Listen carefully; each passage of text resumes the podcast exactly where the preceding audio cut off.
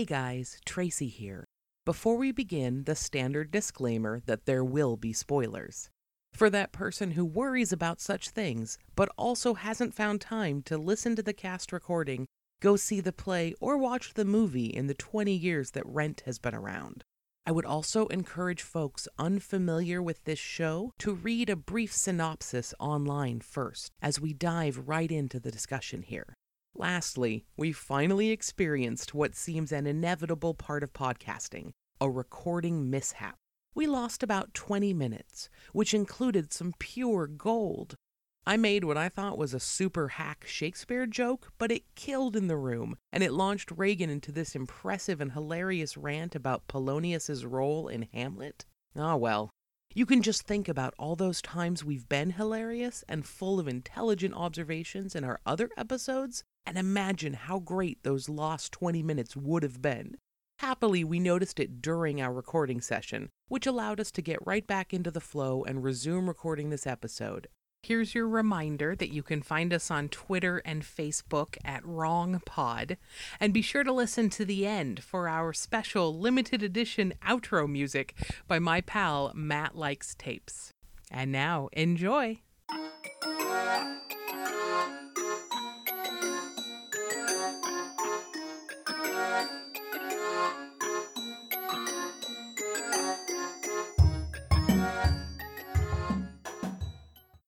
Welcome to Everything That's Wrong with Tracy and Reagan.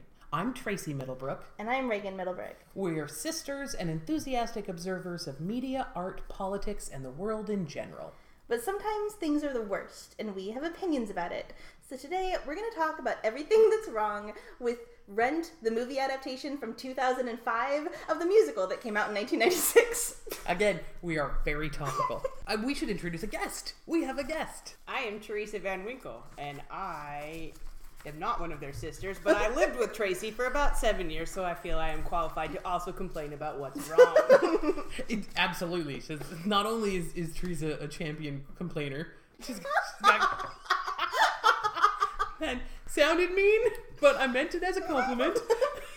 I may have opinions about many things that no one cares about. right. That's the only requirement, really. Right. You know, personal history with Rent. I, like many high school theater kids who were in high school in the mid to late 90s, loved the cast recording, listened to it nonstop. I can attest to that as her college roommate in a 9x12 hexagon. Teresa, when we became roommates in college, did not love the cast recording. and so No. we would trade off, and she would play Pink Floyd, and then I would play Rent again, and then she would play Pink Floyd, and I would play a different musical, and then she would play Pink Floyd, and I would play Rent again. and so it went for nine months. but eventually, I did take her to the national tour, and she loved it. And then Tracy asked for something other than Rent to be played. It's true because it had been a long. I mean, I'd been listening to it for three years at that point, and then you listened to it for like six months. That's a problem, man. You have to get your friends in at the beginning of your addiction. It's like when I brought you into World of Warcraft and I was kind of done with it, and then Yep. I just abandoned you. Uh, Which you was- abandoned Teresa to Rent when you were done Right. with it. I was fine with you abandoning me with World of Warcraft. Honestly, you were sort of in your depressive phase up in Bellingham, living by yourself. Yeah. So going on a quest once a week, it was like, oh, good, Reagan's still alive. Still alive. It absolutely was. It was like she wouldn't talk on the phone, but I could put my phone on speaker because I wasn't cool enough to have a headset microphone. But I have my phone on speaker as we go quest together, and I'm like, well, we chatted, we interacted for an hour. Anyways, Rent. Rent. So, opinions. Yes. Hey guys, we're we're really good at this. At this point, we're pros. Okay, so uh, when the movie came out, you know, like Tracy said, like me and all of my friends who were theater nerds were also super into it. And my friend Mike and I, our favorite things to do would be to go see movies and then just like rip them apart afterwards with each other. Not out of malice, just out of like learning storytelling and what works and what doesn't. See, see, we were preparing for this podcast. We didn't even know it. Our whole lives. So when the movie came out, like eight or nine years after the musical came out, we each saw it independently and then we talked about it together. And when I originally saw it, I thought that I had like did okay, but just talking about it really dwelled on a bunch of points to me like the flaws like the things that were really important notes that they had missed that sort of took away from the meaning about a lot of stuff that was going on and so rewatching it to prepare for this podcast uh i I don't actually remember. I just remember like having really strong feelings about shit that they did wrong, and I was like, eh, well, I, I'm so I'm gonna I may not be as vehement as I would have been if you got to me 20 years ago.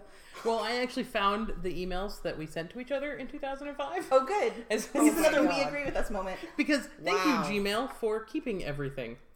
Um, oh, they're very long. I should have. You didn't read these ahead of time. I, well, I read them like two days ago. It was like, oh, there's some bits in there worth reading. For the listening audience, she is scrolling through profuse emails right now. There's a lot of words. Okay, so the biggest thing, which still irritates me to this day, and was listed as my biggest sadness in 2005, was that they eliminated Roger's old girlfriend April's suicide. In the play, in the backstory, he comes home to find she has left a note saying we have AIDS and slit her wrists in the bathtub. And that's a pretty rough way to discover something and plays into what I think is kind of the big theme of the show. Well, it justifies it, it justifies his anger Yes. and his treatment of Mimi throughout the beginning of the Yeah. show. Absolutely. Without that anger, he's just an asshole. I was thinking the exact same thing. Yes. Yeah, no, 100%. And also, and the disparity of a positive AIDS diagnosis. What else is there to do but kill yourself? right, right. You lose that Mm-hmm. Yeah. completely in the Yeah, movie. versus like having a supportive relationship where you slowly watch your girlfriend die. Sure, you're going to be in pain afterwards, and also because they cut that part of the song where Mark tells the audience what happened to Roger. He we also cut the part where he tells the audience that Roger has just come off of six months of withdrawal. Like he is mm-hmm. just getting back to being a person who can deal with anything outside of himself. Right. And so, yeah, he tells Mimi in this song that he used to be a junkie, but it's not the same thing. It's not as fresh. Yeah. The the Roger we meet in this stage show is this absolutely raw person. Yes. At their most vulnerable and their most down. Right. And with with no I mean and the whole theme, no day but today and the idea of finding community and living today versus giving up and living alone in death, you know, is April took that that way out and and by taking out her suicide it just yeah, it just changes everything. Well, but even in the photo mont, so I have my, all my thoughts are about glory. Excellent. We're just gonna start. So we're just there. going to get into We're glory, gonna go guys. right Buckle now up. because I'm, I'm, I'm getting agitated. oh, good. Um, I think two things. The montage playing while the song goes on in the movie, you don't listen to the words of the song. And I think it is, as Tracy can attest, it is my favorite song in the show. And I think it takes away from the meaning because you aren't paying attention to the words that he is saying because the words are pertinent to postmortem April. The other portion is the montage shows them being tested together, the positive results together, Right. and then taking care of each other, which is not the relationship I guess my 19 or 20 year old self read into Mm-hmm. it of she went and got tested on her own, found out, done that Well, they clearly, because they were she's, having she, this he separate, learns he has AIDS through that note, so it is Yeah. not a shared experience. you know, so clearly their relationship wasn't this Yeah. you know, if she was concerned and worried and testing, and you know, they would have communicated, they would have talked that there was this disconnect, which I think And if you went through and watched your partner die of AIDS, That's and total- you have AIDS in this time when it is a death sentence, choosing to give up on life is not as hugely unreasonable a choice. no, Or and, is at least it's more not understandable. wanting to get involved. The motivation To do that to someone else. to do that to someone else, Yeah. yeah, I, I, I makes. So I have a hard time. I feel like it misses the original intent of the stage show. Yeah. While it is maybe nicer, easier to deal with. Well, I remember at the time because that was what upset us so much, and talking to my friends about that as my biggest sadness about the film. Reading interviews, and I guess they, well, they clearly changed it because they get tested together Yeah. in the montage. But they had shot a scene of her. I guess she did commit suicide, but they lost it for time, and it was, and I was just like, you guys didn't get it. The other thing, You watching, mean that they followed that they were she was sick and whatnot, but then committed suicide? I think so. I just remember that there was more. Oh, I think that would have made me very angrier. Yeah, I, I don't like that either. I I I much more understand the I have AIDS, I'm killing myself. Like Right. that progression At where this was at the time, quickly makes more sense than if they would have drawn it. especially and if you've got a partner who's it. there and being a part of it, and then you just No, that doesn't abandon them. Um, so I only watched the movie the one time when it came out. So this was 12 years later, watching it last night. And my roommate happens to be dog sitting right now, so I watched it at a volume not exactly blaring, but Red was a thing I rocked out back in the day when I listened to it, and the house was rocking. if, and I was like, yeah, people at the bus stop are probably like, wow, that person really likes Rent. It's a good soundtrack. I know. so that was hilarious. So rewatching it, I noticed in the montage because I knew I was going to be mad because they don't do the bit with April suicide. But there, it also felt very much like the character of April is the one who got Roger into injectable drugs, Yeah, that's what they the way that they That's portrayed what does show and that. it was like, whoa, dude, he's the one in the fucking rock band. Right. That's and I just felt so. I don't know, like we as an audience can still have empathy for a person who has messed up, but you're still responsible for your choices. And I just felt that that was a really yucky and unnecessary way to sort of be like, see, Roger's not a bad guy. He was, you know, tempted into this world Well, of was- drugs by a woman who. I think it's the whole point, though, of this movie was goal was to be mainstream when the musical was not. Yes. Yeah, And in order to make it more palatable to the mainstream, which is funny, is that I'm saying this, the lines in the song anyway. Yeah. Um, it misses the boat. Yes. He doesn't need to be likable. He is on the fringe. He is this group of society that we don't identify with. Right. That the stage play makes him. He is. It gives you that empathy and that understanding, whereas the movie takes away the ugly bits. Yeah, apparently Spike Lee was originally attached to direct it, and it just For a very long time. it And- didn't work out. And then they got the guy who did Mr. Doubt, Mrs. Doubtfire. So and the first two Harry Potter change. movies and Home Alone. right, that explains. Can you imagine about what what that. Spike Lee version of Rent would be, though? Like, I, well, we'll get into it and people agree with us, but just what a gritty, interesting. because that is what they lose and they i don't know i couldn't help comparing this to into the woods a little bit when i was watching it just because Oh, don't get me started on that. well but they were Ooh, possible future podcast. hate we that do book. like adaptations.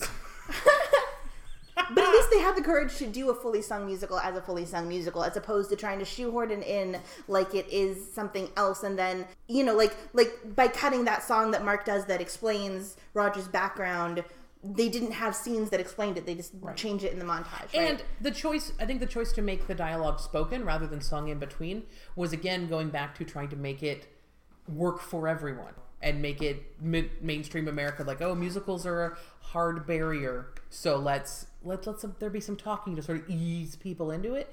But it was such a weird break. It, it We ended up pass killing several songs, though. Yeah, because the I don't know the names of any of the songs, which is going to be great.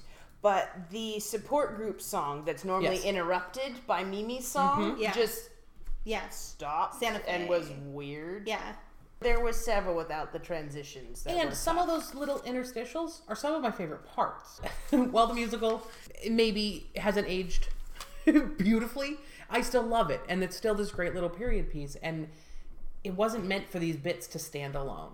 And without those bits in between, the thing that really struck me was it eliminated any of the homeless community. yes. almost entirely Like they're not. I mean, in a background, you see a guy washing But a even windshield. that woman who says, "Who the fuck do you think Yeah. you Yeah. are?" They she doesn't swear in the No. movie. yeah I know, yeah I She know. doesn't swear. yeah talk about sanitized right like Right. And she seemed only to be there so that we can see Angel being sunny and able to rise above everything and show Angel's like heart, not to actually make the point of kind of the homeless are people. right. And and and the fact Which that again goes you know, back to that's the whole point of the stage show. Well, that that all of these underserved communities. This they Mm-hmm. mention that the homeless camp is a problem, but they don't ever interact Well, with they it. don't really make it about that. I mean, like Mark and Roger are squatting in that building, but in the opening in the in the movie, everyone on the whole block and both sides of Benny the block is four squatting in the building and being evicted. Yeah. So it's about the poor artists being evicted, not about the artists and all of the homeless people that live there and don't have anywhere else to go. Yeah. But I feel like in the movie, I recognize that the it is driven by the relationships. But the movie, I mean, my big thought was I thought they did a really good job building the relationships between the characters in the movie more so than the stage show. But the stage show, the whole focus was there is this homeless population that is going to be evicted. There is a homeless population that needs to it be was- considered, whereas that seemed like a side story in the Yeah. movie. Well, and you never saw. I mean, the ensemble are mostly homeless or other starving artists, Mm-hmm. and so they're active and they're singing. They're a part of it, and they don't have any voice. There's no role. Yeah. here, uh, which is just a bummer. And I like the little Christmas jingles. Just is. A... Yeah, some of them are just. Uh, I did like though in the movie. I did like that in the beginning during the Rent song, Roger and Mimi make eye connection because I've always had a hard time buying that relationship in the stage show. Whereas I thought that they do a little bit better Yeah. job in the movie through a couple of the montages and then like the Yeah. Yeah. those couple things. It's not should just she believe- randomly walked on his. we should knocked on his save that for positivity corner. Reagan gets mad at me. Apparently, we- we complain initially, and then we do all the things we oh, like at the Oh, I end. apparently was not informed of the ground rules. Teresa's never listened before. Apparently, I didn't realize. Sorry. I'm like 800 episodes behind on my one podcast. It's okay. it's totally fine. So here's something that annoyed me.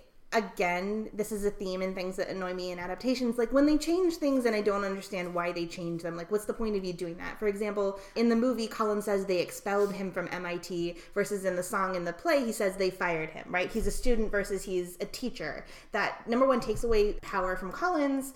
I think he's still a teacher, but they just used expelled. Why? I don't know because he's still weird. a teacher because they Yeah. were You don't "Oh, you're expel tutoring." teachers. I know. No, I don't know. And also, just as an aside, programming the MIT VR equipment to self destruct as it broadcasts the words actual reality, act up, fight, Fight AIDS. AIDS. Number one, programming hardware to self destruct isn't a thing, despite what you may have learned from Live Free or Die Hard. Number two, that is like the least visible and effective activism ever, especially if we're talking 1989 virtual reality equipment. Like, who's using it? Maybe three people who will see your message, and everyone else is just going to come into a lab that's a shambles. Well, I thought that was strange too that this movie picked 89 because the previous one had always been really more early 90s, 93, 94. Yeah. And someone pointed out Thelma and Louise hadn't come out yet in 89. So that line that Angel sings, Oh, that's Doesn't- funny. What line is Angel saying? like Thelma and Louise did when they got the Oh, you're right. I mean, whatever. But it's just a strange choice moving it so far back. I think it's more a timepiece of early 90s versus late 80s. But regardless, good for you. I derailed your rant. That was really, that was the end of my rant. Okay, my rant seasons is I think in the stage show is the strongest song there and has the most emotional impact. Singing it first in the movie annoys Yeah. the crap out of me. What is the point of that? Why would you open with that with them on the stage like they did in the show and then not bring it back at any point? Well, I felt like they should have brought it back, but I felt like I was kind of okay with them opening with it because it is, since they were going for a mainstream audience, it is it was the song that got some radio play. It was a song people knew who, who hadn't seen the show, and But it doesn't Since- mean anything until you've seen these No, people's this is true. But it- and having Angel missing Yeah. is the thing that destroys me. I don't know how many times I've seen it. That's we saw it a couple of months crying. ago, Yeah. and then you're going, "I should have brought the dumb Kleenex." I know. Oh. even though I knew it was coming. Yeah. At the movie, while Collins is very sweet at the funeral, yeah, it didn't hit me. yeah, And, no, and I thought maybe it's because I had seen it so many times, Yeah. but we went to the show a couple of weeks, months ago, and I was bawling. Yeah. Because when they show up, do that song, and Angel is missing. I feel like the choice showing at the beginning, since they decided to make this, you know, is set in such the world of the real. It was the only way to get everyone on the stage and have that iconic But it doesn't lineup. make sense. I whether think- you're I doing it thought at the they beginning would've or whether gone you want to do it in the it. middle, right? Like you're, I think you're they should have skipped it. yeah, right. You're stepping outside of the reality Yeah. that you're creating by putting them on a stage, anyways, because this is the iconic way they do that Yeah, song. and so I thought that that was just weird, Yeah. and I didn't like it, and it made me upset. Also, how is the movie so long when they When they cut out half so the many show. songs? I mean, it's it was great to get to see the original cast and hear them singing again. I hadn't seen it in twelve years, but it's long. It plods along for a stage show that is frenetic. And one of its biggest complaints from people who hate the stage show is that it is chaotic people that energy. hate the and stage it's, show? Oh, there's a lot of people who hate it, but they're wrong. But Um, they are. but it is just coming at you left, right, and center, and it's kind of a mess. And the plot is jerky, but it's just it's earnest and there's energy. And The movie- this didn't have that at The all. The movie does do a good job, though. Oh, we're not supposed to wait Right, about good yeah. things. I know Yeah. that's not how conversation works, but that's Save how we set up our formatting. Reagan, save it. Oh, my other like overarching switching from you know one magical night of connection and being fully engaged with a full year, but they turned that first night, which really was only three hours, right? Because it's 9 p.m. Eastern time, and they go till Christmas. It makes more sense in a real world that these relationships happen over three days versus three hours. And I think realistically, shooting film at night is miserable. And so getting to shoot in the daytime um, is cheaper and more pleasant for I'm going to disagree with you about the time, the Do it. three hours, because I don't know if you remember when we were like 19 and 20, you meet somebody three hours later, you're like, oh my god, they're amazing! This is the best person ever! Because you don't have a frontal lobe yet. Right. And so Oh, I, I whole- never had problem with that. I felt that you could go Yeah. out, meet six people, Yeah. and be like, these are the best people Yeah. I have ever met Yeah. in my life. I'm going to hang out with them forever. Yeah, it's a little bit the Romeo and be Juliet great. thing, right? Like that relationship, you have to be 15 and 13 or whatever Yeah, for that to yeah, work. Because Yeah, you're gonna wouldn't kill yourself over the guy you met at a party three days ago at 13. Totally. If you're 30, it's Not a bummer. much. you might kill a bottle of wine with your gal pals. Yeah. but you're, You're good. So that that's part, fair. I think But splitting it over three days, I don't know. I just, I didn't like it. I yeah, it was weird. And then they had to make some strange choices to the characters and switch orders of things. The fact that Collins gets beat up and doesn't show up till the next morning, For and 14 hours. And, And they nobody big seems thing that- it. They're like, well, why did it take you 14 hours? that like they're not that concerned he's gone. I mean, Right. Mark's like, I guess I'm gonna go look for him, and I'm like, yeah, he's got your keys. He didn't show up. and you saw him downstairs. Right. I mean, But they changed that whole thing. I mean, he gets he gets beaten up and he's bleeding a little bit, and they steal his coat. But in the stage show, there's really cute flirting moments. It's a it's a great little meet cute. You know, you're cute when you blush. My friends are waiting. Mm-hmm. You know, Angel, and he's like, indeed, with that with that deep Yeah. voice, which makes me mm-hmm. love Collins always. And that's not this. In this, he got beat the fuck. yeah, he up. got beat. He got Yeah. And Angel bad. is not flirty or playful, partly because this guy's hurting so bad. Well, and also in the play, I mean, I guess maybe I don't remember. You guys can remind me how it is that she goes and finds him when he gets beaten up. But like in the movie, just watching it now, she like hears someone coughing and then goes down this dark, creepy alley all by herself to find out who's coughing. someone with a cold who's gonna murder you now that you went down a dark, creepy alley. Right. Yeah. Yes. No. She just comes. I mean, because he's at, he's at the phone booth. He gets beaten up, Yeah. and she's just right there. Yeah. She just sees him, being like, "Oh, are you okay?" Um. yeah. what? Apparently, deciding it's not time for subtlety. When when Angel's like, "Oh, I'm going to a life support Yeah. meeting. It's for people with AIDS like me." Yeah, I And I that was like, too. "Oh, I guess we were worried about the audience not knowing that acquired immunodeficiency syndrome means AIDS." Yeah, that was a Well, they weird skipped the part about Collins having AIDS. I think. Oh, he says he says me too. Or Oh, you're right, like he that does, Right yeah. then. Yeah. But I didn't pay atten- much attention That to was the dialogue. 'cause extra- it was boring. It was awkward. It was so awkward. It was so Yeah. just this like, well, clearly it was ADR too. Like they're from, it's from behind. You know, it's like the audience doesn't know they have AIDS, and they're like, we go to life support because it's for AIDS people. But then two scenes later, he goes, "Hey, Mark, you should come to life support. It's not just for people who have No, AIDS." it's for people coping with life. according to the stage show, but not according to the movie. According to the movie, we were told it is for AIDS people, and then he's like, "Hey, it's not just for AIDS people." And I was like, "Make up your mind, movie." The part though where Mark filmed the support group was in awful. the movie was I hated it yeah so was so creepy and also if that if if you're being true to the era, Yeah. people did not tell mm-hmm. anyone. No. It was so stigmatized and so problematic. No one would be like it'd be like going to AA and filming. Yes. Right, and Yes. so You can't- inappropriate of him to it- just ask there when right. Even No, if they say yes, and they don't mean it, they just No. No, And even hot on the spot. Even the way it was filmed, it did not look like they really agreed. No, everybody no, said yes, ev- but it felt like they were pressured to say yes. And because he's got his old timey, you got to keep winding it film. Oh, it was and then so they're, distracting They're and showing him behind the person who's giving these heart wrenching questions, and he's just there twisting his little. it little made camera. their the their song seem very Yeah, icky. yeah, it was. I didn't it was like that at all. It was voyeuristic and gross and so exploitative. It, it made Mark. It was the Mark in the stage show. Never did I feel was, ex- well, I guess to use Yeah. your word, exploitative. He seemed much more genuine and filming his life and surroundings, whereas this in the movie made him seem I am filming these others. yeah. You know, because they did leave in that oh, I'm not. I don't Right. have. human I'm not awkwardness one thing, of you. but Uh-huh. but now it has a different film, tone. Can I film you now? exactly right. Is, is And so the much stage more show, different oh, than the I I'm a don't- stumbling kind of. Oh gosh, I'm sorry, I'm late. I'm just. He seemed like he was apologetic for disrupting their important. Not needing to say, "I don't have AIDS." Oh God, don't No, do that. it, yeah, it it- there seemed wasn't much judgment more like on. I'm late. I'm sorry. I don't mean to disrupt what you guys are doing, as Yeah. opposed to oh, I'm not one of you. Can I film you? Yeah. Very different And the feelings, and changes who Mark is. Also, they've set up the timeline change has made that meeting so much more sad versus Christmas Eve versus Christmas Day because they've moved it. And then Angel's like, some people have nowhere else to go. So these are the people who have nowhere to be on Christmas Day except with the five other people who are also dying of AIDS at the support group. And then he shows up to film them. Yeah. Yeah. But they made Mark an asshole in this movie. Yes. And I love Anthony Rapp and I love the character of Mark. I've always really identified with him because I'm kind of a nerd. Well, it's interesting because they they and made Roger as well by having yeah. by not mm-hmm. not that I'm ever saying it is justified to treat Mimi the way he did, but at least you could understand where he was coming from. Right. Yes. Whereas in the movie, you couldn't. There was no motivation. You're like, why is he behaving this way? He's a tortured artist. Yeah. and then Mark as well. The, the characters in the movie, well, the only, only one I identified with was Mimi, and she's the one I don't like in the stage show, so go figure. But I thought that they were not as realistic and relatable of characters. Uh, yeah, part of it I think is very much directing, and I and I wonder if part of it is because they are theater people for the most part, and Rosario Dawson knows film, and it's different. And the theater, if you're giving 110 percent to a camera, you come off weird.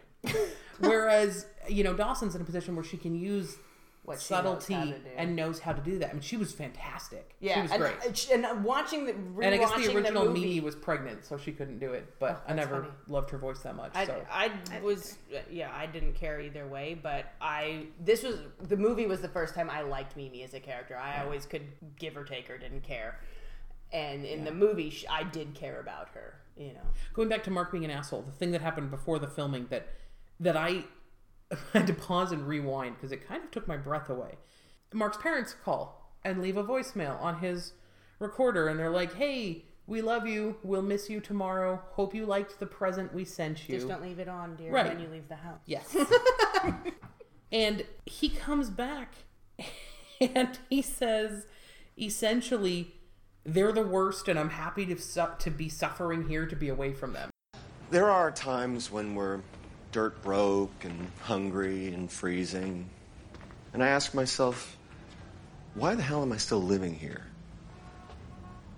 And then they call. And I remember. They weren't being monsters. No. His dad in fact was like, "Hey, I'm sorry your girlfriend dumped you. She doesn't know what she's missing." yeah And he's like, "Oh, my parents are the fucking worst." Blah. Also because it is so much later and it's the original cast with these people being in their late 30s Yeah, saying they're that old. it's Yeah. extra like you're a dick. Yeah, but also, so the cast thing, mm-hmm. It's neat that they kept the original cast. It bothers me. I mean, I guess if Mimi, woman who played Mimi was pregnant, she couldn't be in it. But the fact that they replaced Joanne, which Oh. from what I read, they did because the director thought she looked too old. And it's like everybody looks too fucking old, right? Oh, see, what I read was that she bowed out because she was 42 and she'd always been the oldest in the cast, and she said, "I'm too old to do this." I think because she and the director didn't see eye to eye. oh, yikes! Oh, that's way. And she just said, you know, keep Joanne black. "Oh, the piece I read was much more like, eh, and she wanted out." I'm like, "Oh, okay, good." Yeah. Oh, well, boo on you, Chris Columbus, or whoever. I think it's a phrase that works in all situations. It was Chris Columbus. So, Well, no, I know. yeah. Yeah, what I but meant Maureen by whoever, was not who was the way director. too I meant old. I mean, if it was- she's in the. I'm very happy Yeah. she's in the movie because I you like her very much. but they're all too old. Yeah. I mean, the whole thing's not believable, and I think I for in the originally when I saw the movie, I really liked it, and I think I forgave a lot, everything but the glory thing, and the femming up of Joanne, because I like her. Yeah. Yeah. So, uh, you know, Mimi still has the line saying that she's 19. Right. And Yeah. and these people are in their late 30s, but whatever, it's Hollywood. Uh, however, late it's towards the end when Mimi and Roger is fighting because he learns that there was a history with Benny, and she says, "Don't worry, that was two years ago." Dude, Taye Diggs, that means she was 17. Gross and illegal, not acceptable. Yeah, it was like three months ago in the In the movie, Play, yeah, yeah. yeah, three months ago. which is way better. She's like, oh, it's too, but again, that's still tr- they're Yeah. trying to. But like, they also they They're trying to what they did with Benny's character okay.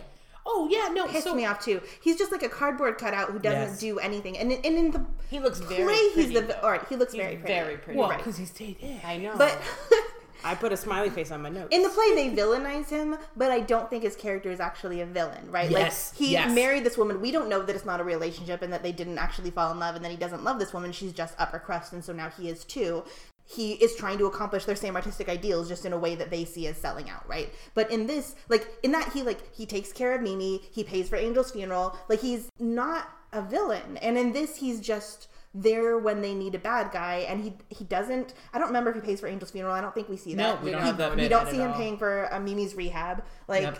No, they remove all of that. So, I mean, he is the personification of the guy's struggle against the quote unquote man.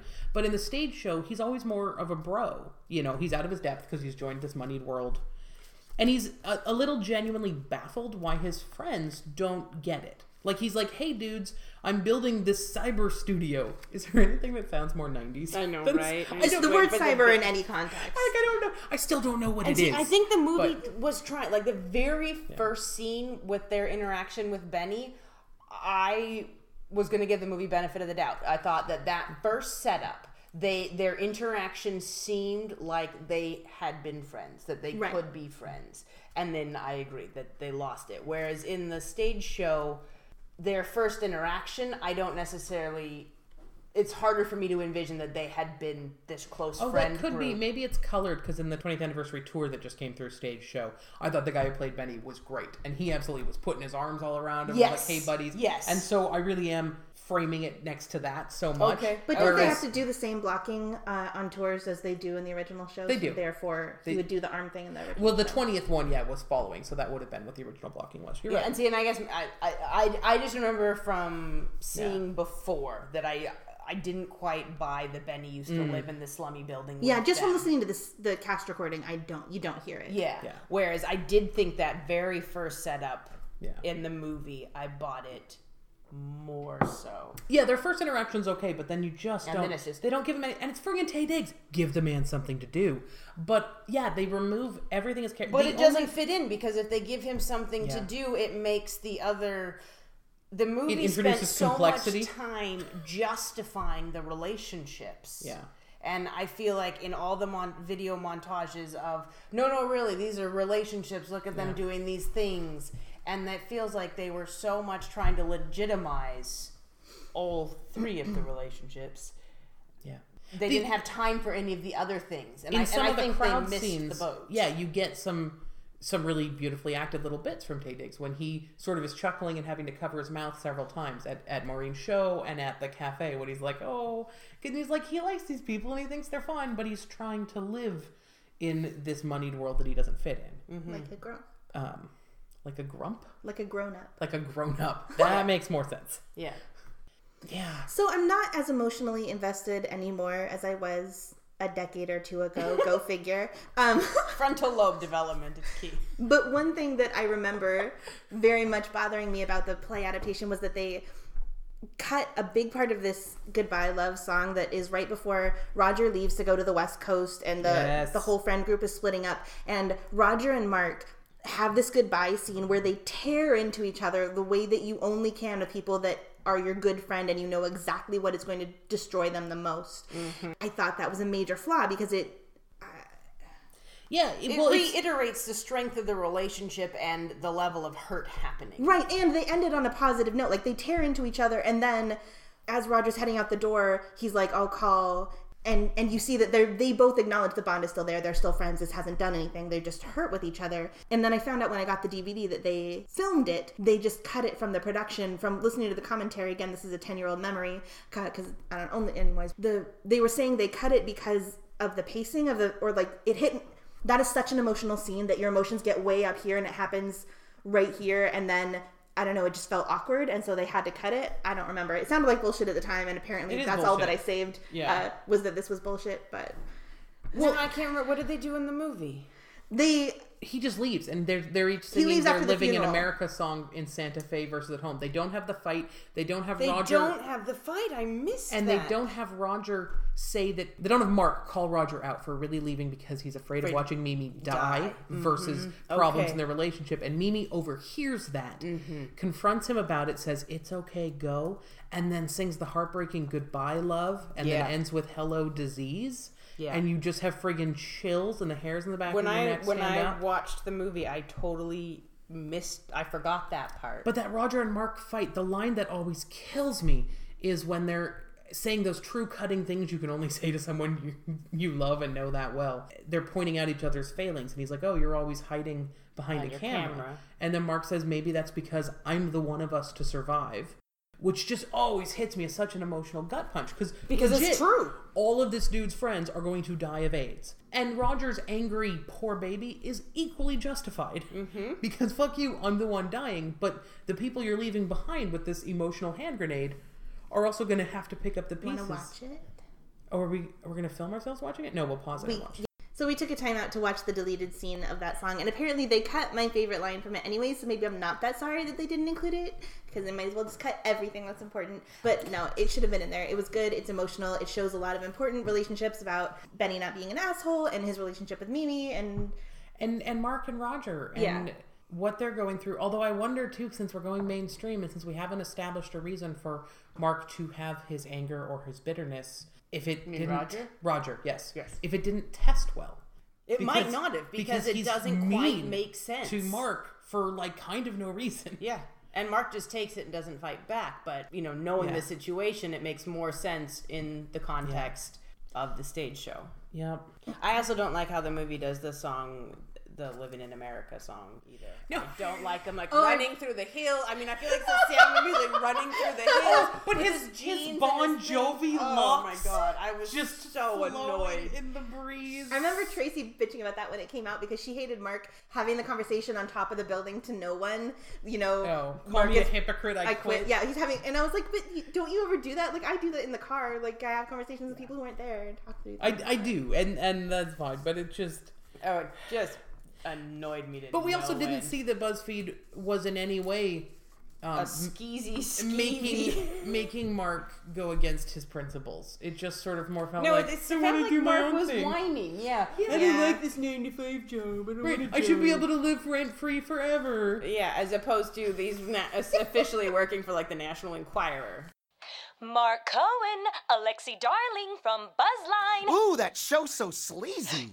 Yeah. You know, and and doing an absolute garbage. And Jerry Springer even is yeah, it's like I say, lesbian vampires. Nothing but the Kardashians.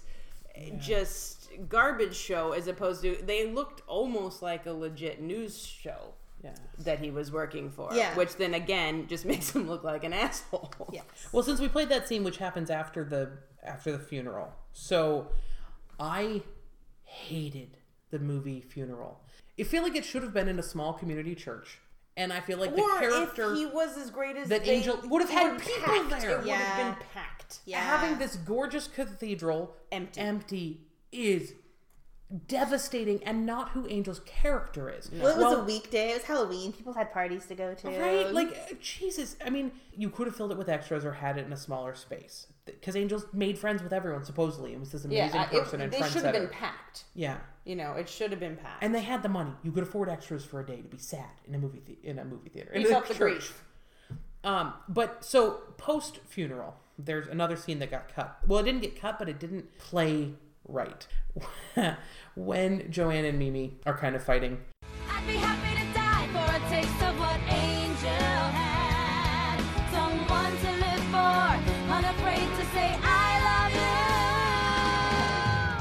in the stage show, it always seemed very clear. Collins walks right in on that moment.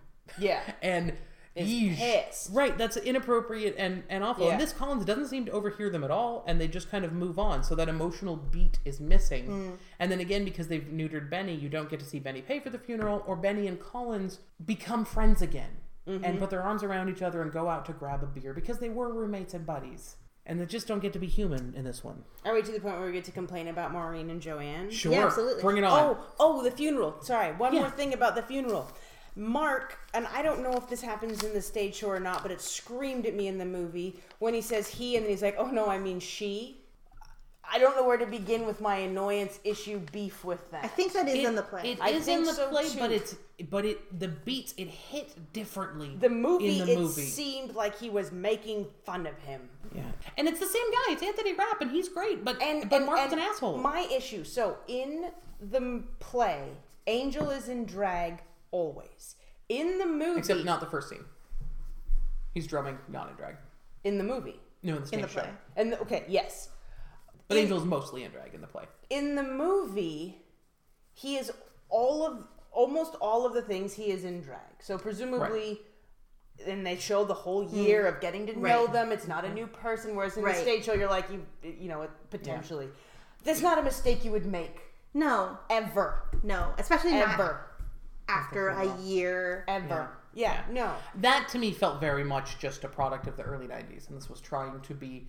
These were characters and, and It, counterculture has, that it hadn't been never shown yet. stood out to me in the sh- in the stage show, and I'm not entirely sure why. But in the movie, it slapped me in the face. Well, something else I thought was It's interesting. pacing. It just happens faster. It feels more natural. Yeah. And things just move on. Oh, I didn't like it. Again, it goes back to the plodding pace. Like all of their I- funeral speeches weren't good stories. They were slow dirges. Mem- I didn't like memorializing. Maureen's. I. But regarding the gender thing, when Collins shows up, the lyric is our benefactress on this Christmas Eve. And in the movie, he calls him our benefactor, Hmm. which I thought was interesting. And Angel isn't even there yet. So it's, I don't know. I just thought it was. They did not. Well, first off, the "Today for You" song, Angel's big song, I think is a problem in all of the shows. Many. It's not a very good song. It's not a good like song. Angels is a character that most people love, It but doesn't have a good song. they don't give him good songs. No. And Although my kids did dance to his songs. oh, excellent! But they Popular in they the did not know what how to how to open queen. that up in the movie. They kind of just did what they do on the stage show, but used some different camera angles, and I felt like it was even less impressive than watching it on stage. Not That's that because it's a he number didn't I jump love. up onto a table in high boots. Yeah, there was a there was one backflip, but it just it was just like oh, I, I mean everybody was like hooting and hollering and losing their minds. The same during Maureen's performance, and you're like, really? Hmm. You guys are that excited about it? Yeah, but it felt like she had plants in the audience laughing at various points. Like everyone was really I know. during It's like really the, the Mickey. Mouse line. You're gonna you're Yeah, busting it's a not gut on that- that. Okay. and that's, that's another. alright. That's yeah. She's not supposed to be very good, right? Isn't that kind of the point? It- yeah, I always thought so. I thought so. That's awful. I hate. Yeah. I did like the San. Oh no, we're not at positivity corner. Oh. We're getting there though. We're- Okay, well, I hate how mm-hmm. ungay they made the gay girls in the mm-hmm. movie. They had an opportunity to have a non-femi girl be in a movie and be attractive, and that is still a thing that we don't do. And that pisses me off, being somebody who likes not as femi. uh, Someone who, who, who likes a butch lady. Yes, Would like to see We one in media movies. sometime. It would be nice. Yeah. the bit that gets me is the tango scene. I like the introduction of Maureen early to get to see her, but what is Joanne wearing? She is wearing a frilly dress and jewels and necklaces and just oh, it made me so mad because she should be wearing pants. Right. But they made that Mark's hallucination though. I don't know, care. but still, I to don't be true to the character. They could have. They the didn't have to. I know. They didn't have to You're do right, that. And I don't like it, and I don't like that in order for her to be a, a character that we can empathize with, we have to fem her up. And that's Well, that whole just- thing. Well, and they changed the gender with the engineer that Joanne hired. yeah, that pissed me off too. And the the character of Joanne, who first off is a rocking badass lawyer whose Well, family because the is whole big line in of you're wearing your Doc Martens, and you're Yeah. like, okay, I, in Yeah. my mind, I know exactly what an early '90s lesbian looks like in Doc Martens, and it is not the Joanne presented in the movie. No. but they don't they don't really talk about her being a cool lawyer either. She goes with Mark to help negotiate the contract for BuzzFeed, and I was like, oh, we'll get to see her do a thing. and But she doesn't negotiate at all. She spends the whole time distracted watching Maureen flirt in the other room, so that scene Well, went exactly the way it was. And would they make one offer, her. and she's like, "We'll take it." It's and- clearly the low.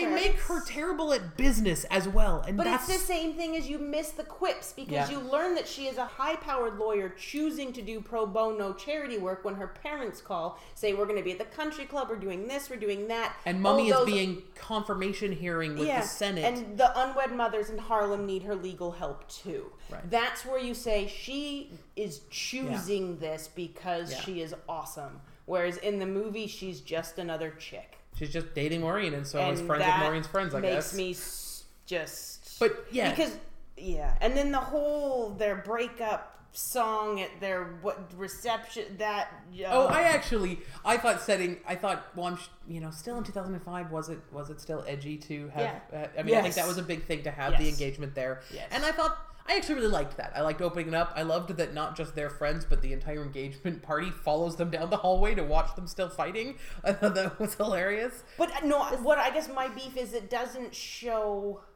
with them having no character development prior Oh, to that yeah. point, having this big family being there, it doesn't make Yeah. sense. I have already developed in my brain who these characters are, Yeah. and so I, I get what you're saying. I did enjoy the scene, but the place in the movie, the scene, I didn't like. So we want to move to positivity. No, not yet. Okay. Mimi's "Take Me Out Tonight" song, setting that in the strip club rather than her singing on the balcony. I thought was great. I Yeah, thought it was really clever. yeah. I thought it worked. Seemed like far too posh and clean a strip club for Yes. that neighborhood. Right? They It's like wanted a- a PG 13 rating. It was like a three-story strip club. All of Multi-tiered stage. they changed the dates. So this is Christmas Day, and there are 400 men in business suits at this strip club Probably has a dress code. on Christmas Day. joints. Do they not have families? Also, she must be doing a lot of drugs to be out of money. Because if you, if you are working at one of those multi-story giant strip clubs in New York, you are, and she's the headliner. She's singing. She's the main person. She's making a thousand. She's making thousands. I mean, it was a cool set. Heroin is expensive. Yeah, but it's not. But but everyone can do heroin, so somehow it must not be. I'm not. That's not an That's endorsement. not the take home message of this podcast. Let's, let's not take that s- audio clip out of context, shall we? Um, My new ringtone now. I'm going to be sending you text messages. Going, Yeah, everyone, can, do, heroin. That'll be yeah. I'll make that your notification. Every Oh time you god, text you me. know you're gonna be somewhere, and your phone because I'm gonna send you like, Like at four church in front of messages the priest in and a yell, row. "Hey." I work in software. We're not very. We don't stand a lot of ceremony. Um, I- I did like that transition though. I did not like that it didn't cut off the support group song because that song busting in on the support group right, right. timing wise and mm-hmm. flow of the mm-hmm. musical is so pivotal to the no day but today because here they are having this our lives well suck and this thing, and she's going no we're going out tonight. Yeah. and and that juxtaposition i always very much enjoyed. And so the tango dream sequence, Mark hits his head really hard when Joanne drops him to to black out and then hallucinate this tango scene. And so at the very end, when he's like, "I feel great now," and Joanne says, "I feel lousy," that doesn't wasn't make sense that wasn't No. funny. I felt she felt lousy because she could have given this guy a TBI yeah rather than over traumatic, Traumatic brain, brain injury. injury. I see. Sorry. I- I'm not even a medical person. I just I just listen to things about the military, and we keep hurting our soldier brains. Mm. Anyway, Yeah, I- that didn't that didn't make sense because then all the whole the history of the cheating and the pookie and all of that was hallucinated in Mark's head, mm-hmm. which then doesn't make sense at the end when, like you said, she says, "I feel lousy," and then the phone, she's Yeah. like, "Oh, pookie." Yeah. You know, if they hallucinated that, that doesn't make any sense. He That said was- the I wish that they line, and then hadn't made it a hallucination. Like, just No. be like, you know what? You're having a fantasy ballroom scene, and you don't need to explain where it came from or where it's going. You're It's in a, a musical. musical. Exactly. Like people on stage at the beginning singing "Cause of Why Not." Just go with it. well, that seemed their whole problem is that they they were trying to not make a musical that had a bunch of songs in it. so it's a musical. It's it's La Yeah. Boheme. Come on, people. The names are the same in everything. Yeah. I know you hate Roger's hair. Do you want to talk about that? I don't. I mean, In 2005, in your emails, you were very upset about Roger's what did I hair. say about Roger's hair? You should tell me. It is stupid hair, but it's It Bon. Jovi, and I feel like I mean, it was like probably it's because I wanted him to be like a punk rocker with spiky mm-hmm. hair, because that's what I'm into. But that no, but that's what he. But that's what he is in the That's show. what I he know. is in the show. The he wore the, the plaid tight mm-hmm. pants and the spiky blonde hair. But then Yeah. later on, he has Bon Jovi hair. But he does say the pretty boy front man in his song, and Yeah. Yeah, but I think that Billy Idol is pretty boy. yeah, that's true. Mm. Yeah, You- as yeah. soon as I started that statement, I would, wanted to Back away. retract. Yeah. Look, we'll cut that bit out. Maybe, maybe Probably not. not. I heard Won't, that's not a thing. won't. If I think they're truly terrible, I cut them out. But if I think it's funny, Then I'm gonna be telling cut out someone I'll whole cut thing. things out. Oh dear. Okay, okay, so this is the email that Reagan had sent. Well, part when we went back and forth in 05. It made me sad that Roger looked like Bon Jovi, although you know I loved him in those rock star flashbacks.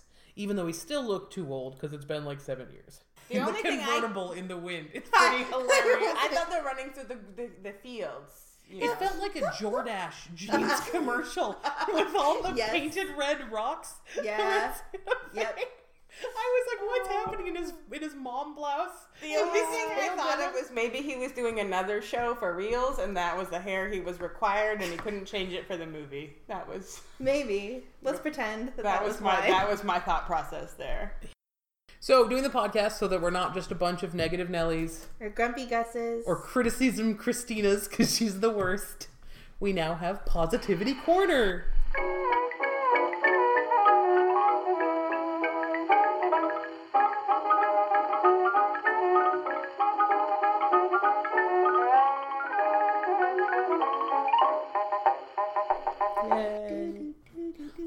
I the video montage during the "Without You" song helped the timeline. They just kind of. I couldn't remember what happened there. Teresa made a statement and got two blank looks as if I've never heard words before. Sorry to leave you hanging there. Refresh me what happens in that montage. I don't know. You don't know. That's good. No, they just do You the don't like it's it's like the videos of them hanging out for the past year. oh, right. Oh, yeah So it gives yes. some duration because in the stage show you're like they met for a day and then now it's like two weeks later New and Year's, now it's a Valentine's, year later. Halloween, Angel's Dead. Yeah. Yeah, and so this goes through and gives a little bit of, oh, look, they did this thing. They're hanging out. They're having fun. They seem to like each other. Yay. That's my positive thing. I thought that Collins and Angel had great chemistry. Their song, Live in My House, which I love anyway. Yeah, it's a good song. Um, I loved Oh, I hate that song. But I, I really? liked their chemistry. Yeah. We all have things. Teresa, Teresa has like a five minute speech she gives about how great it is to have a male male duet. I do think male male love songs are very good. It's so nice. We don't get many of them. I- I like tenors and baritones, so I could. For I both guess not opposed to the concept. I just don't think she liked this particular Fair song. enough. I loved that they got to have because it's, they spread it out in its daytime. That they got to have this New York rom com moment as they're Mm-hmm. frolicking in the park on a sunny sidewalk. They're so cute and happy, and that was lovely. I thought Mimi was more identifiable in the Yes. movie than I'd ever seen her in a stage show. I really did like her, care about her, and Yes. Seeing her shoot up, some of the montages Was of her relationship rough. with Roger, Yeah. of watching them be happy and watching what what happens with an addict. yeah, Yeah. um, I thought was really Yeah. good. It was really affecting. Yeah. I do still like that in this show, and I recognize Angel dies, but that the boys stay together because stereotypically they are not the ones, and I do like that they stayed together. The Dykes broke up, and well, I guess the straight people did too. So I do like that, and I like that in the original show. I like that they kept that in the movie. Yeah. I think that's nice. the character of Collins always has my heart, and um, the guy playing him just is really good. Yes. And in the life support meeting, his reactions, shots to people talking when not being upset about Mark filming everyone, his reaction shots to people bearing their soul. It was just, I was just like, oh, he's, he's all I sad did eyes. like in that support group because the support group songs, the "Will I Lose My Dignity" does get me. Yeah. Will I lose my dignity? Will someone care?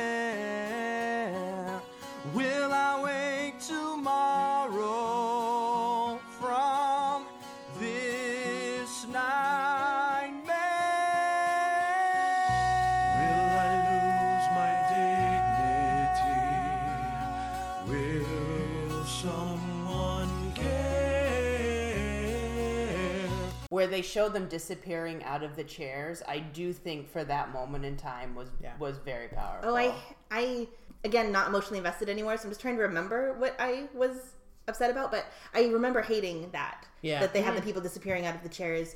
Um, I felt like maybe it took something away from Angel's death, or maybe it felt like too corny or on the nose or something. Like, do you not get that people die? We're telling you people die. Have you heard that people die yet? You know, it's just like instead of just letting your story tell that, let's see what happens to the people and what happens to their emotions. Oh, okay. I thought, and I don't know why, and I don't have an explanation for this, that the movie didn't see when we last saw the stage show. I enjoyed it very much, but I felt that it was potentially dated and not that somebody in their early 20s seeing it now would not have that connection or that understanding of what it was like in the beginnings of AIDS. When we talked after that, I think it is very much it's a time capsule in the way um, Hair the musical is. Yeah. like watching it and hearing stories of my mom and my aunts and how much that cast recording spoke to them and their experiences with it, and being able to like, oh, okay, I can see that, but not feeling it because I didn't live I it. thought the movie seemed less dated. Interesting. Like, yeah, and and and well, because they changed the costumes, I think, for a lot of it. Yes, although the Bon Jovi hair, but I think because the movie seemed, I mean, AIDS is it, seemed downplayed. I feel like the big things seemed a bit downplayed. Like the heroin was more focused, Yes, yeah, that's true. And that's still a problem, and that's still a Right. thing, and the mm-hmm. addiction, and that was more forefront, and the relationships were more forefront, and I feel like those are Yeah. that's more of a thing. Whereas in the stage show, I felt that AIDS really was in your face. Which is in, insert the Team America World Police. Yeah, which AIDS, then makes everyone it, has AIDS, AIDS, AIDS. makes it slightly dated because Yeah, you know it's not. I mean, it's it shouldn't be, but yeah. It was a death sentence then. and yeah, and and I think that for better or for worse, I feel like the movie seemed a little less dated because of that. I like staging for Santa Fe on the subway, Subway. car. Yeah, I thought that was very clever. Collins made a few goofy faces that I thought were a little, a little too goofy, but that's just that's nothing. I like that they were bringing other people on the subway Yeah. car into their dance number. Yeah, I did think the transition of that was nice in this. Sh- it flowed well, mm-hmm. and so many of the transitions with the songs in the movie did not flow well. That that one. I was glad that they had changed Mimi's costumes. Although I wish that her new costume at the strip club had included pants. No, She's at a strip club. I Why know, would you wish I that? know. But then they do. I mean, the blue rubber pants are spectacular. They do show up briefly like one scene I knew- when they find the padlock on the door. I was like, oh, callback. They were like, hey, we're going to put you in them for 10 seconds. Because, yowza. Those are amazing pants. But that's better than that terrible lavender latex dress she wears on New Year's Day. Oh, I'll take yeah. the blue pants over those. Yes, yes. Oh, this is a complaint. But it's a complaint about the staging and a change on the 20th anniversary tour. My understanding, since it was the anniversary tour, that it should it would mostly be the same blocking. It was original costumes and set and choreography. But that Roger was so extra aggressive. Made several. I ended up seeing it twice because I had already had tickets it with a mm-hmm. different friend. So I saw it with you guys, and then three days later, he made several threatening moves towards Mimi, and she actively flinches away from him four or five times. He is slamming his metal rings down on the metal table Yes. several times at her in really classic abusive shit, hmm. and that's awful. Yeah, I, I, I. Ha- And I was like, we could do a whole be. other podcast of my thoughts on the, Yeah, the yeah. show. punching up versus saw. punching down. Yeah. And I agree. He was too aggressive. He was too. It made it feel like the relationship between Mimi and Roger was always volatile. I think it is meant to be volatile because, like you said, Mm-hmm. Well, they're two a- addicts, in different places, and That's a volatile situation. Of, you know, but I don't disease. think the original had him in any way being any abusive. way No. being abusive and any way I don't want to say not treating her poorly because you know Right. people get hurt, but there wasn't that power play Yeah. that showed up When he in is- the movie and in When he's angrily saying no to her, he's not angry at her. No. He's angry at the situation, and he can't kiss or make out with someone because he has AIDS. yeah, Uh, yeah. very different feelings. Yeah. Agreed. Did you do any research, Reagan? For people agree with us? Yeah. Yeah. Are we going to do people agree with us? We should.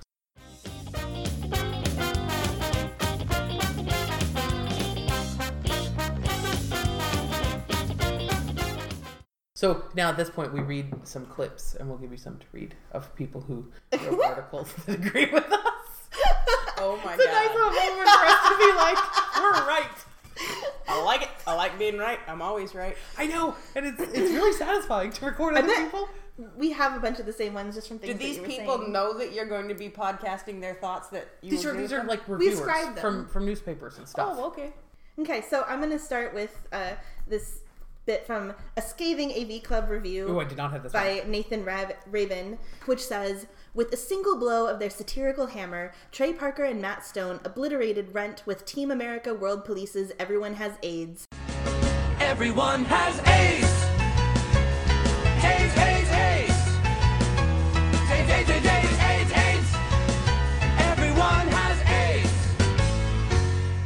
A song that perfectly captures the Broadway phenomenon's jar- jarring, almost surreal juxtaposition of gritty subject matter and gee whiz pep rally execution. But someone neglected to inform Sony, which is now releasing a long awaited, long overdue film adaptation that plays like Last Exit to Brooklyn as reinterpreted by Up With People. Maybe those references are a bit. We're really. This is from 2005. So, yes, Rent is the movie about AIDS, heroin addiction, homosexuality, strippers, marijuana, cross dressing, and bisexuality. Audiences can take their grandparents to see, safe in the knowledge that any lingering trace of danger or authenticity has been carefully removed by Yeah. director co writer Chris Columbus, who previously Yes. proved his countercultural mettle with Mrs. Doubtfire and the first two Harry Potter films. I will say I appreciate that Chris Columbus helped get it made because this this languished between different studios and couldn't get the money It's and no one was willing to do it. And he, I I'm shocked, but he loved the show so much. Ah, Aw, and I once didn't know Spike. Lee left, he was like, "No, we're going to get it made." He Did just this wasn't come the out right before person. or after Moulin Rouge and Phantom? Yeah, this was right after Phantom because most of the reviews are like, "It's terrible, not as hilariously terrible as Phantom with Gerard Butler, but it's." Not I was just wondering because it seemed like, oh, we're gonna start Yeah. making movie musicals Yeah. again, Right. And then stopped. Phantom. was- That's fun. Yeah. Um, Although Chris, after seeing the stage show, what did they expect? I mean, the stage show was terrible. right. Aw, I love it. has good music. Yeah. love it. Tre- it's it's one of Teresa's favorites, but it's also It's you know. terrible. But I mean, well, and I guess Gerard Butler as Phantom is no longer the go-to punch. It's um, Russell Crowe in Les Mis. Oh, yeah. Oh, jeez. I mean, I like Russell Crowe. I like him, but his Javert is rough.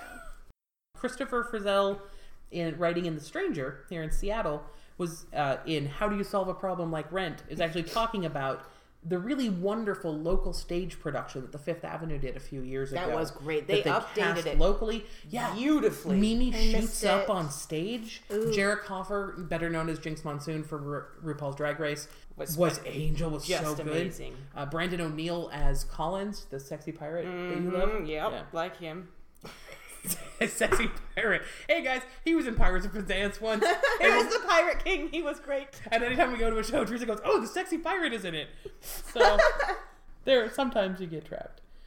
This musical is so of its time that entire threads of the plot are distinctly dated. They've been singing about being just about to die of AIDS for nearly 20 years. They are like bugs trapped in amber, and since the disease they are dying from is no longer the death sentence it was, at least in America, the material has been drained of real world urgency. Yes, I think that's my. Related problem. Like many people on their way to death, the characters express themselves very earnestly, but earnestness veers very easily into cloyingness, which gives Rent a whiff of cheesiness. The director, Chris Columbus, who never met a hunk of cheddar he didn't love, made the film adaptation so cheesy and cringe making that I can't believe I just wasted a whole sentence on it. Right? I mean, it's it's Seattle's weekly alternative, so I found the movie n- nostalgic. Yeah, it's well, it's I a lovely like memory. It. Yeah, I'm But like, I- oh, I like but I didn't see I it for sit 12 down years. and watch it. But I'm like, oh, I like Rent. So you owned it. You watched it a bunch when it came out. I did, yeah, Yeah. yeah, because I was like, oh, I like Rent. Yeah. Oh, I agree with this guy, Roger Ebert. He is smart. He he had he had good opinions about movies, guys. He did. Anyway, so he says he says that if you stand back from the importance of Rent as a cultural artifact and a statement about AIDS, does it stand on its own as a musical? And he says, I don't think so. And I think that's a big thing that it came to us, uh, particularly at that point when we were ready to attach to something important and Anyone under world. twenty five, yeah. Yeah, and for our for our gener for our age people, that meant AIDS. And so I think As well as counterculture and artists Yes, and well, and it was people. it was pre 9/11, so that's you know also Fight Club era too, right? You don't we didn't have something that was obviously the Set us commies apart. or whatever it is that Yeah. we're fighting against. we didn't have a bad Yeah. guy. Yeah. yeah. I've got uh, Moira McDonald with the Seattle Times going all local with my references. With a cast now a little too old for their roles, a little too immaculately styled and coiffed, and sometimes giving performance that feel too big for their close ups. The film too often feels like what Rent the stage show was never meant to be hmm. false. Yes. There's still much to enjoy, particularly the whirlwind that is Idina Menzel, Yes. whose oddly snarling, distinctive allure is giving the star treatment. Does Oh, she not think that she? What? no, they she not think she's hot? no, no, she was saying it. that Oh, she's, okay. Well, I mean, I don't know. oddly snarling, distinctive allure. So maybe So hot, but she doesn't know why. because she is. Um, and the songs will remain in your head long afterwards, which I know is a big complaint Reagan has. Yes, I know. I made the sacrifice for you people because because Wasn't this your idea? no, well, it was Tracy's idea because they were doing the the reboot of the tour or whatever. But I can't listen to it anymore. Like one time.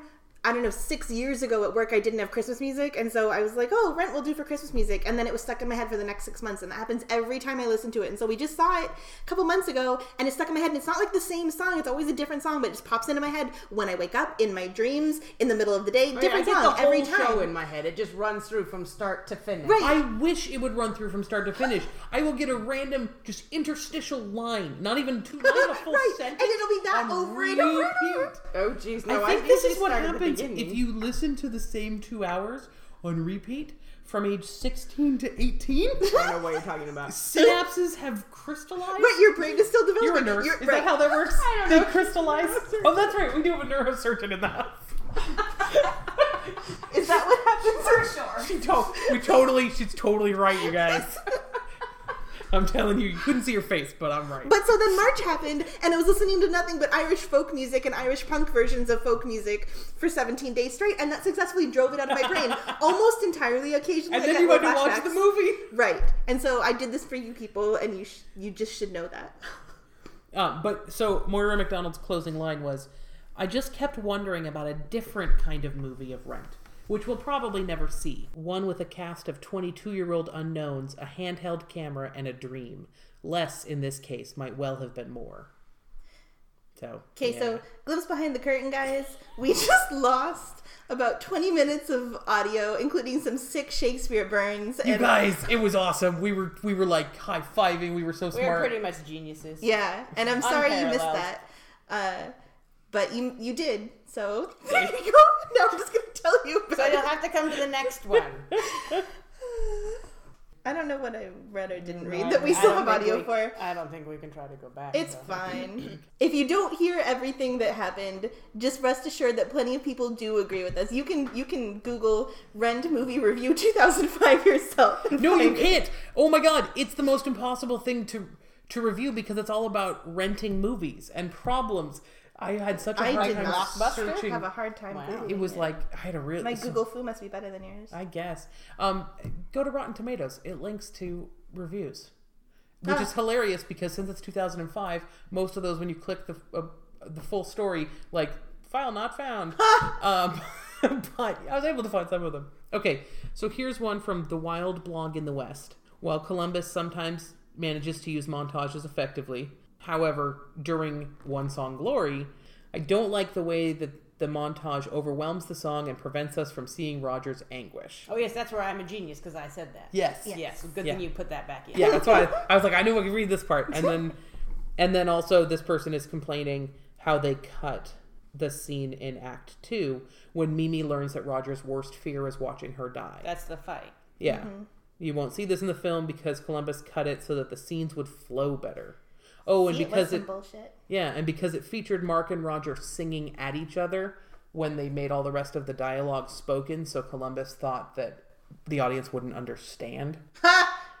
uh, to which this guy responds, Dude, no one cares. Everyone sings at everyone else in this movie, even with the added dialogue. Roger and Mark singing at each other is also fine. Or they could have not spoken the dialogue, Right. sung the dialogue as it was originally written, and we wouldn't be in this position at all. Right. Yeah. Shut up. You lost 20 minutes of our recording. Your face lost it. It wasn't mine.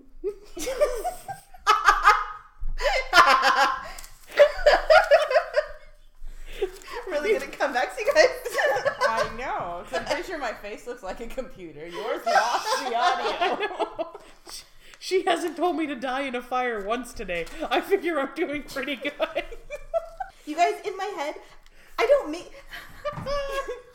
I keep Now her saying face is gonna I'm gonna murder to you us. and your family in my head is an insult when I'm oh, really Oh, no. frustrated about something. Oh, you I have to know. stop. I know I have to stop. It's involuntary, and I'm, gonna, gonna, say it at murder work. you some- and your family, Reagan. You can't. You, You can't. like your job, don't do I really do like my You job. will get hauled into I HR know, so I know, fast. I know. So I'm trying. I have to rewrite it to You, something else. you do. You have to. I mean, dying I of like fire is bad. I like puppies. Just say I like puppies. But it's not gonna make you feel better when you're frustrated. I'm gonna murder you and your family, though. Like we've gone from dying of fire to. I know. I know. Oh, gee. too active. Oh yeah, Passive this is is, better this than is a active. problem. this is Right. a problem. I know. Anyway.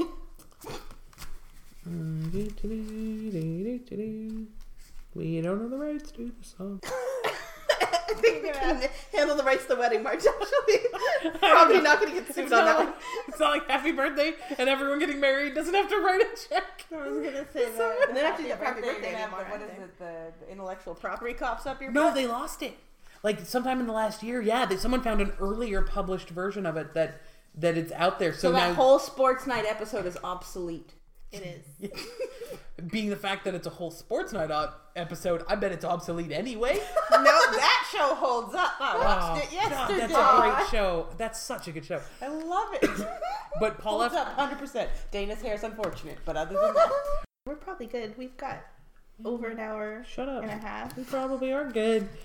No, don't know. We lost that Shakespeare have to gold. edit- I want us to find another funny thing that's impressive. oh my god.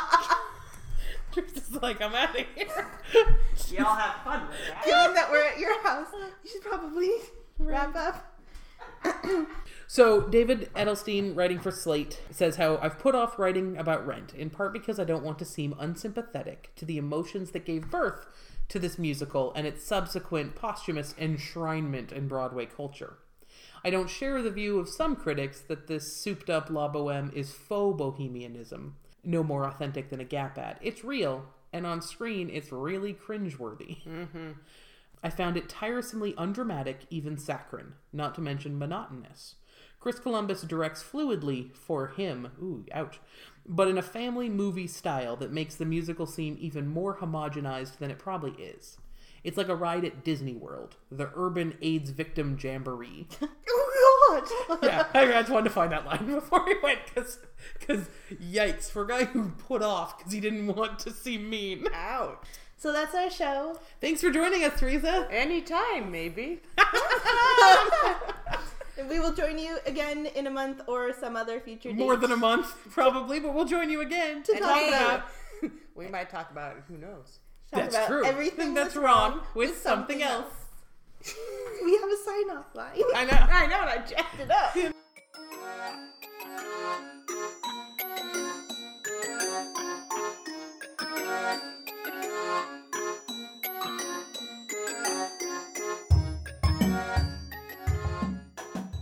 Say some words, Teresa. I don't know any words. Hi, special guest. Hi. if you're gonna do a weird voice, No? Oh, There's a format. just don't record for a second. I had questions about what we were gonna do. Okay. Stop recording. Why? I don't. look No, it. I don't want you to send me What an audio file. Yeah. Yeah. Okay, this is gonna be good. I have All more right. opinions than one would think. podcast. Podcast. Podcast. Podcast. Podcast. Podcast. Podcast. Podcast. Pod. Podcast. Pod. Podcast. Podcast. Podcast. Podcast. Podcast. Podcast. Podcast. Podcast. Podcast. Podcast.